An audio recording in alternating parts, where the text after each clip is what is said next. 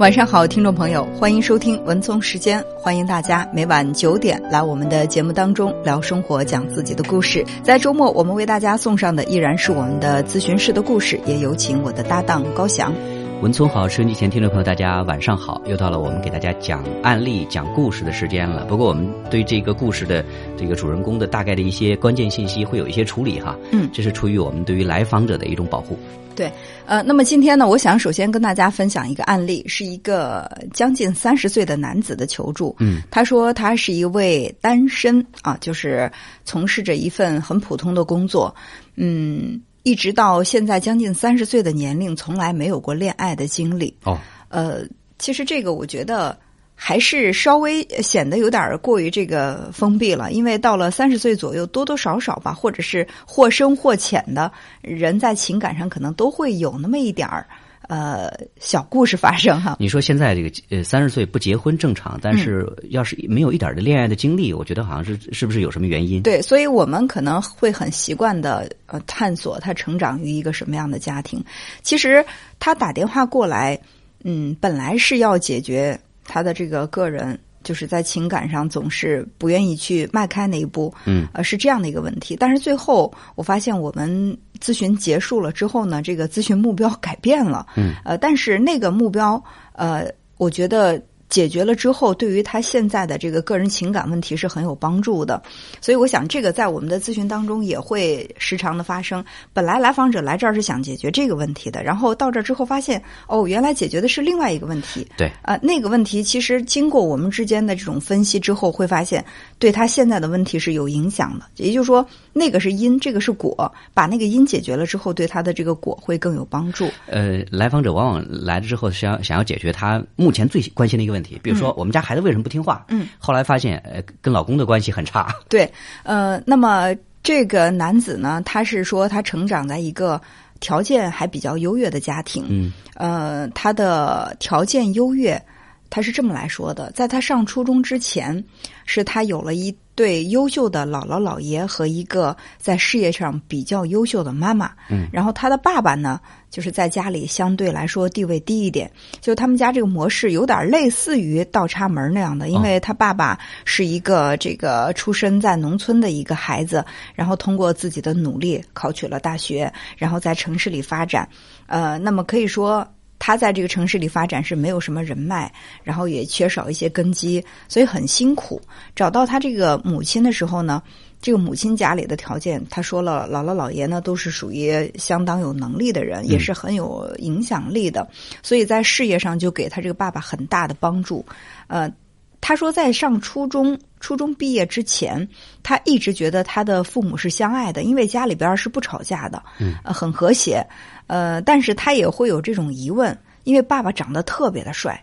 就是那种。呃，个子也很高，长相也特别的英俊，但是妈妈相对而言呢，就是长得相貌平平，甚至说连平平都算不上吧。按他的这种描述，嗯，而且呢，妈妈比爸爸还大了好几岁，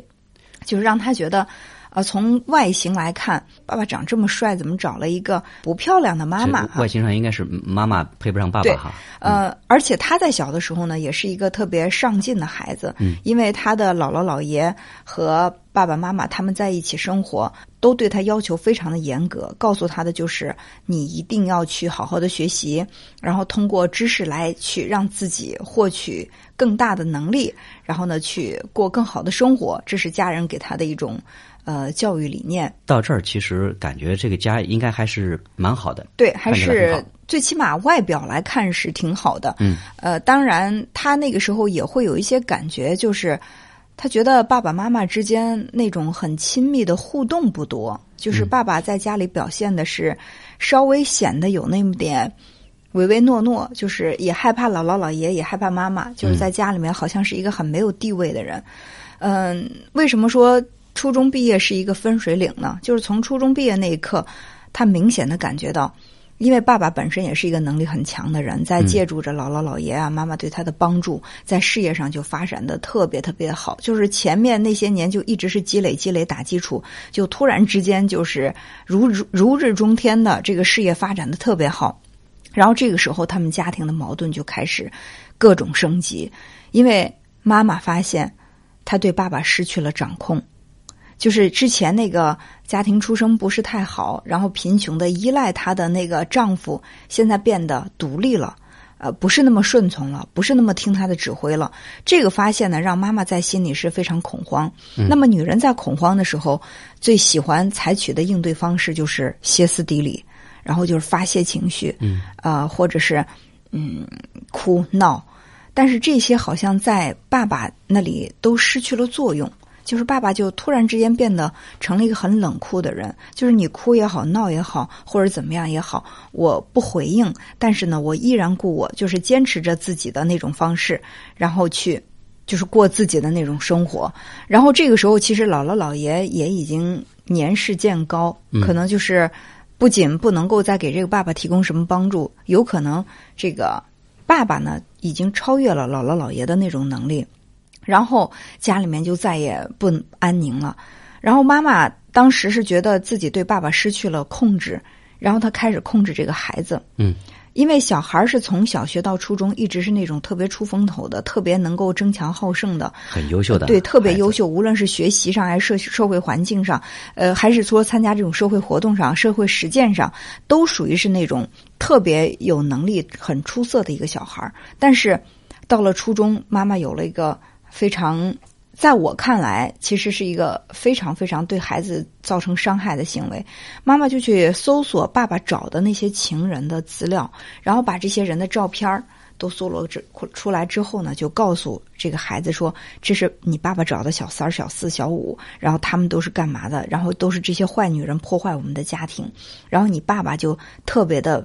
坏就是道德沦丧，就是用了很恶毒的词去评价，说是你爸爸把我们这个家毁了。然后这个时候呢，这个小孩就觉得特别的分裂，一边是爸爸，他其实也眼睁睁的看着爸爸在家庭当中是受了很多年的这种委屈哈，他也曾经觉得妈妈有的时候行为太过分了，嗯，但是呢，爸爸现在变成这个样子，肯定也是他不认同的。可是妈妈又把他卷到这个事情当中去，指着这些人人的照片，告诉他说都是这些坏女人破坏的家庭，所以你要恨他们。那么这个孩子呢，他在心里就觉得特别特别的痛苦，嗯，他不知道该去怎么来扭转这个痛苦的局面，所以呢，就开始不再学习了。嗯，然后这也是一种对抗的方式，而且变得特别的自卑。嗯，他觉得任何一个人的家庭都比自己的家庭单纯的多。就是为什么我要生在一个这么家庭复杂的关呃家庭关系如此复杂的这样的一个环境当中呢？这个孩子在心里就觉得特别的难过，然后呢也没有心思去学习，而且变得特别的自卑封闭。就那样一个优秀的孩子，到最后变成一个呃勉勉强强的考上了一所呃很不怎么样的大学，按他的形容是这样的。然后呢就找了一份很普通的工作。那发展到现在，就是他基本上是。出门不太跟人打招呼，嗯，就是你比如说他现在是搬在外面住嘛，就是住在宿舍里哈，包括他上学的时候，他就会每次开宿舍门出门的时候，他要去在门口听一下，如果走廊里没有人声，他才出门，因为他害怕。碰到人之后打招呼，连跟同学打招呼都会成为他心里的一个障碍。这跟以前是一个绝对的极端啊！以前他是需要成为那个人群当中最耀眼的那个明星的，但是现在变成了这副样子。呃，当然了，因为自卑嘛，他也觉得没有资格去喜欢女孩子，呃，没有资格去谈恋爱，甚至他现在觉得我都不配有婚姻，因为我不敢想。我的婚姻以后是个什么样子？嗯，我成长在这样的一个家庭里，我能不能把我的家庭责任担当好？我能不能给我的妻子和孩子带来幸福？啊，这些呢都会让他特别的封闭自己。当然，他的这种性格也很难吸引到女孩子主动的靠近他，就这么一直耽误下来。那么，在他形容这些事情的过程当中，我觉得他其实对呃父母的那种怨恨还是挺深的。对，嗯，他说到爸爸的时候就说。爸爸是一个道德品质很差的人，就是当初你是为了自己的利益而娶了一个你不爱的女人，你只是为了利用她而已。然后他也觉得妈妈，因为爸爸嫁到这个家庭当中，妈妈对爸爸的那种态度一直是不尊重的。嗯，最关键的是，你们两个婚姻当中出现了问题，为什么把一个无辜的孩子卷过来？对，为什么要把那些照片、那些残酷的事实撕裂开给一个孩子看，让这个孩子心里受到那么大的冲击？所以他在心里就一直特别的痛苦。嗯，那么他的痛苦起源就来源于他没有办法去原谅他的父母。然后我就跟他分享哈，我说我曾经看过一部电影，嗯，那这个电影台词。呃，我印象特别的深刻，就说一个人他在小的时候是无爱无恨的状态，青春期半成熟的时候他是爱憎分明的状态，而真正的成熟是放下仇恨，尤其是跟我们有血脉相亲的那种亲密关系的人，不管他们做了什么，我们放下对他的仇恨，其实也是把自己从痛苦当中解脱出来了。他就跟我说：“他说我无法想象我去原谅我的父母将是一种什么样的。”景象，我觉得，除非我成为一个圣人，要不然的话，我都没有办法去做到原谅我的父母。可是，我能成为一个圣人吗？我成不了。所以说我这一辈子，可能对我来说，最好的结局就是让我患一场失忆症，把我曾经的那些痛苦全都抹去就好了。嗯，但是这也是不现实的。目前来看，嗯，即便他患了一场失忆症，他的记忆。已经没有了，但是那个记忆给他的身体带来的那种情绪、那种感觉，我认为是没有办法抹去的，嗯，对吧？就是你这个记忆可能没有了，你想不起来了，但是你还是会莫名的紧张、莫名的焦虑。那么这些可能都是跟随你一生的。当我把这个告诉他的时候，他就说：“说天哪，难道我这么倒霉吗？难道我我就没有一个救赎的方式了？我就一辈子需要活在这种痛苦当中？”我说：“其实也不是的。”我说：“你有没有想过？”你为什么那么恨你的父母？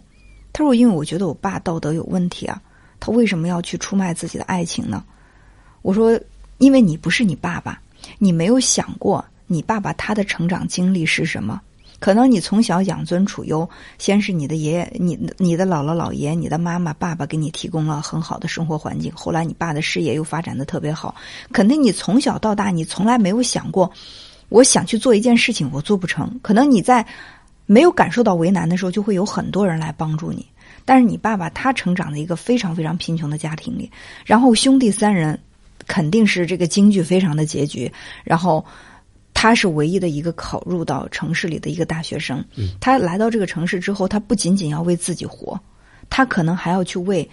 背后那些给他提供上学机会的父母、他的两个兄弟去活。他背负了特别特别沉重的。这种压力来到城市当中，他发现就像那首歌里唱的，就是城市里的柏油路太硬，踩不出足迹。不是说我我一个这个就是农村小伙子在这儿以后，我三两年我就立刻能够让自己变得特别的飞黄腾达的。对，所以他可能选择了很便捷的一种方式，就是我牺牲了爱情，我找了一个我不爱的女人，但是我获得了机会，我可能很快的能够让我的父母、我的兄弟。过上很好的生活，那么这难道不是他为这个家族的一种牺牲吗？对，也许在在当时对他爸爸来说，那是他的一个最好的选择了。对，呃，为了能够有更好的融入这个社会，融入这个城市，他娶了一个看起来不爱的女人，但是其实彼此都是这个各取所需的。嗯嗯。呃，当时应该是没有问题的，但是其实我觉得刚才在听这个故事的时候，整个都有点像。那个韩剧当中的反转剧一样的哈，嗯嗯，如果说这个时间就定格在，比如说他他爸爸这个飞黄腾达呃找女人之前，对。对，那其实对于这个男孩来说，他的生活是完美的，嗯嗯，最起码看起来是完，美，看起来是完美的，但是这个完美可能是牺牲了爸爸的那种隐忍啊那样的一种情绪，因为爸爸一直活得很忍耐很压抑，用这种压抑来。获得了一个表面上的完整，但是我也在想哈，他爸爸后来的这种行为，是不是之前受的受的那种压制太多之后，他是一种报复性的反弹？就之前我受到了太多的不尊重，然后受到了太多的委屈，那么我现在潜意识里，我可能我就是要用这样的一种形式，嗯，我就是要去报复你。呃，我我说这是反转，其实这就是他到了一定的平衡点之后，比如说他的父亲能力越来越强了，嗯，他有这个能力之后，他。一定会想要做他自己想要做的事情，或者说我之前压抑的不能做的这个事情。好，我终于有这个能力，我终于不再受你的束缚，不再呃受你的这个呃冷眼。那他开始会有这种呃，很多时候我们有点那个老话讲叫交往过正也好，或者说是呃，我们往往会容易走这个极端。呃，我觉得可能说不排除他父亲后来的那个一再找其他的这个女人，嗯，是对于过去过往生活的一种补偿，呃补偿，或者说一一种这个纠正。但是这里边我就发现有一点，在他所有对父亲的这种评价和感受里边，往往他受妈妈这个影响会比较大一些。他很少说是跟父亲会有什么样的这种交流或正面的这种这个感受，哪怕是这种碰撞，我从你的故事里边，其实我是很少听到的。是，所以，嗯，怎么说呢？我觉得本身两个链接很少的人，嗯，他这个感情哈可能会出现一些状况，嗯，就是这个节点是什么不确定。那么在这个男孩的描述当中，转变的节点是在于爸爸的事业突然顺风顺水了。那如果说爸爸的事业没有发展起来，会不会还有其他的这种事情的反转节点？然后给他们的生活带来一些不平静的。嗯，但不管怎么说，我觉得这都是爸爸的选择。嗯，其实我也希望每一个人都能够去勇敢的追求真爱，都能够活得非常的坚坚强，都能够凭借着自己的能力去勇闯天涯，就让自己呃同凭借自己的这种努力，不依靠一些在我们看来。嗯，不是很主流的一些手段去获取自己想要的成功。嗯，但是我们其实没有太多的权利去指责他这个爸爸做了这些事情是多么的不道德，因为每个人都有权利去选择自己的生活方式。就好像有的人会活得很潇洒不羁，就是呃，我特别的追求自我，但是有一些人会活得小心翼翼，会活的一些活的。呃，世故圆滑，然后用这种世故的圆滑的方式来保护自己。我们很难说啊，那个活得很自我的人就是好错的，或者对的。对对，这这个好像很难去简单评价。但是我觉得有一点哈，嗯，呃，不管说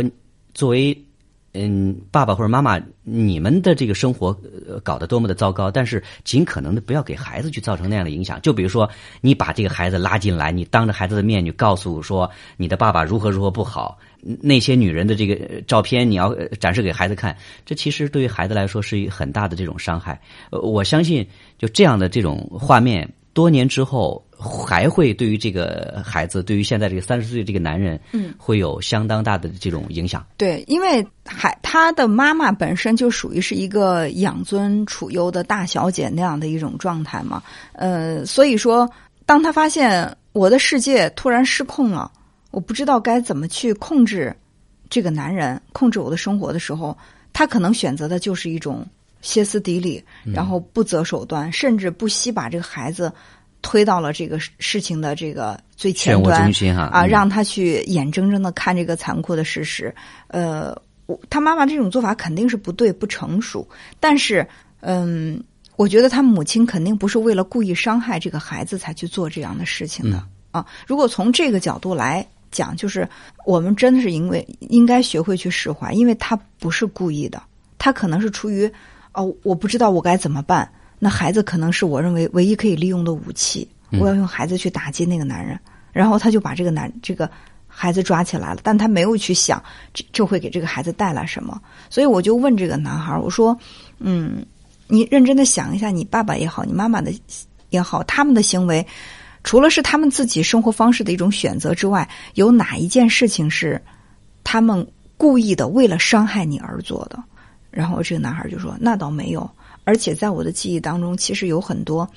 我爸和我妈对我很好的这种片段。嗯嗯，只是说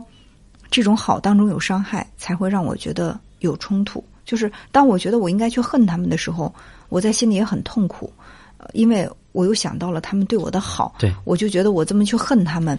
其实我是于心不忍的，我在心里会自责的。但是你当我去接受他们，觉得哎，我像其他的孩子对父母那种又敬又爱，在心里面又从心底里特别认同，我又做不到。所以呢，这就是他的一个非常非常冲突的一个地方。你看，我觉得这个男孩哈，或者这个男人，他的。呃，某些这个思维状态还是停留在当年那个十几岁的那个叛逆孩子，嗯，那个状态，呃，要么对，要么错。但其实作为爸爸妈妈来说，他们身上一定是杂糅了很多的对和错综合而成的这么一个平凡的普通的人。嗯嗯。呃，对于这种呃评价，其实我们需要能更更为客观的。对。呃，怎么能够去既看到他们曾经对我们的好？嗯。又能够客观看到说他们自己身上也有这样的不足，呃，这才是能够正确客观的去看待我们的父母。呃，我往往说我们小时候可能会把父母理想化，觉得父母是我们的天。嗯，但其实后来发现，父母也有很多的局限，甚至说父母也有很多的缺点。对，是这样的。所以说，嗯，其实谅解了父母，释怀了父母对自己的一些伤害，其实也就是放过自己了。嗯，而且我感觉我们都有这样的一种说法嘛，就是我们去找爱人，就是女孩子去找一个丈夫，男孩子去找一个妻子，其实就是在找理想当中的爸爸妈妈的那种形象。嗯，所以说，当一个女孩她对她爸爸认同度特别高的时候，她在婚姻生活当中获得幸福的这种概率就会高很多。当一个男孩特别认同自己的母亲，跟自己的母亲关系非常好，这种好当然不是是那种过度的依恋，而是就是在心里面，我对我妈妈，我是在心里是非常的尊敬，非常的认同。那么他在生活当中，可能他会找一个跟母亲的形象差异不是特别大的一个女性，然后结合，这也会让他在婚姻生活当中获得幸福的概率很高。那这个男孩他其实既不认同爸爸，也不认同妈妈，所以说他的人际交往也不好，他的这个亲密关系也不好。对，嗯，所以我觉得我们可不可以有这么一句我觉得不太合适的这个话哈，嗯嗯，就是不以感情为基础的婚姻都像耍流氓一样的，嗯嗯，那就像这个爸爸妈妈，他们当初其实是没有太多的人感情基础的，嗯，都是因为彼此的这个其他方面的需要的满足，所以说缔结这个婚姻。但是当有一天这个平衡被打破之后，关系一定会发生改变。有没有想过，那我们当初这个选择，也许对于未来我们的孩子会造成什么样的影响？嗯，所以呃，从这个孩子的角度来讲，他不必太过于着急去解决我怎么做才能够让我的人际交往变得特别好，然后我自信起来，我怎么样做才能够让我很快的找到一个合适的恋人，然后能够走入幸福的婚姻？我觉得先把他跟他父母的关系处理好，这是第一步，这是一个基础。嗯，当他觉得哦，我爸爸确实这个行为。我不认同，我不支持，我不会像他当初那样去选择一个有功利的婚姻。但是我理解他，可能作为他当时的那种处境，他的内心不够强大，他可能在骨子里还是一个怯懦的男人，所以他选择了用那种方式来改变自己的生活。呃，他的这种行为并不是无缘无故的。然后做到想再想到妈妈。那妈妈肯定也知道，以她个人的这种年龄啊、长相、条件啊，去娶就是让一个特别英俊帅气的男人娶她。我想妈妈也知道自己选择的这个丈夫是为什么要跟自己结婚，她愿意去这么做，那可能这也是她的选择。也许在这个婚姻当中，她也受到了伤害，也对自己当初所做出的那个选择付出了代价。对，那么这是他们的生活。那到这个男孩这儿，我就是像是一个旁观者一样，能够从这个婚姻。这个婚姻家庭当中跳出来，然后我去以第三者的眼光去看他们两个之间的这种模式，我避免跟他们犯同样的错误，但是我接纳他们，这就是我的父母。我觉得做到这一点之后，那么你就能够很平静、很坦然、很自信的去跟你周围的那些人相处，因为你学会了宽容，你在内心其实是充盈的、充实的，然后你是感觉到自己有力量的。那我觉得，无论是社交的问题也好，婚婚恋的问题也好，都是可以有一个很好的解决。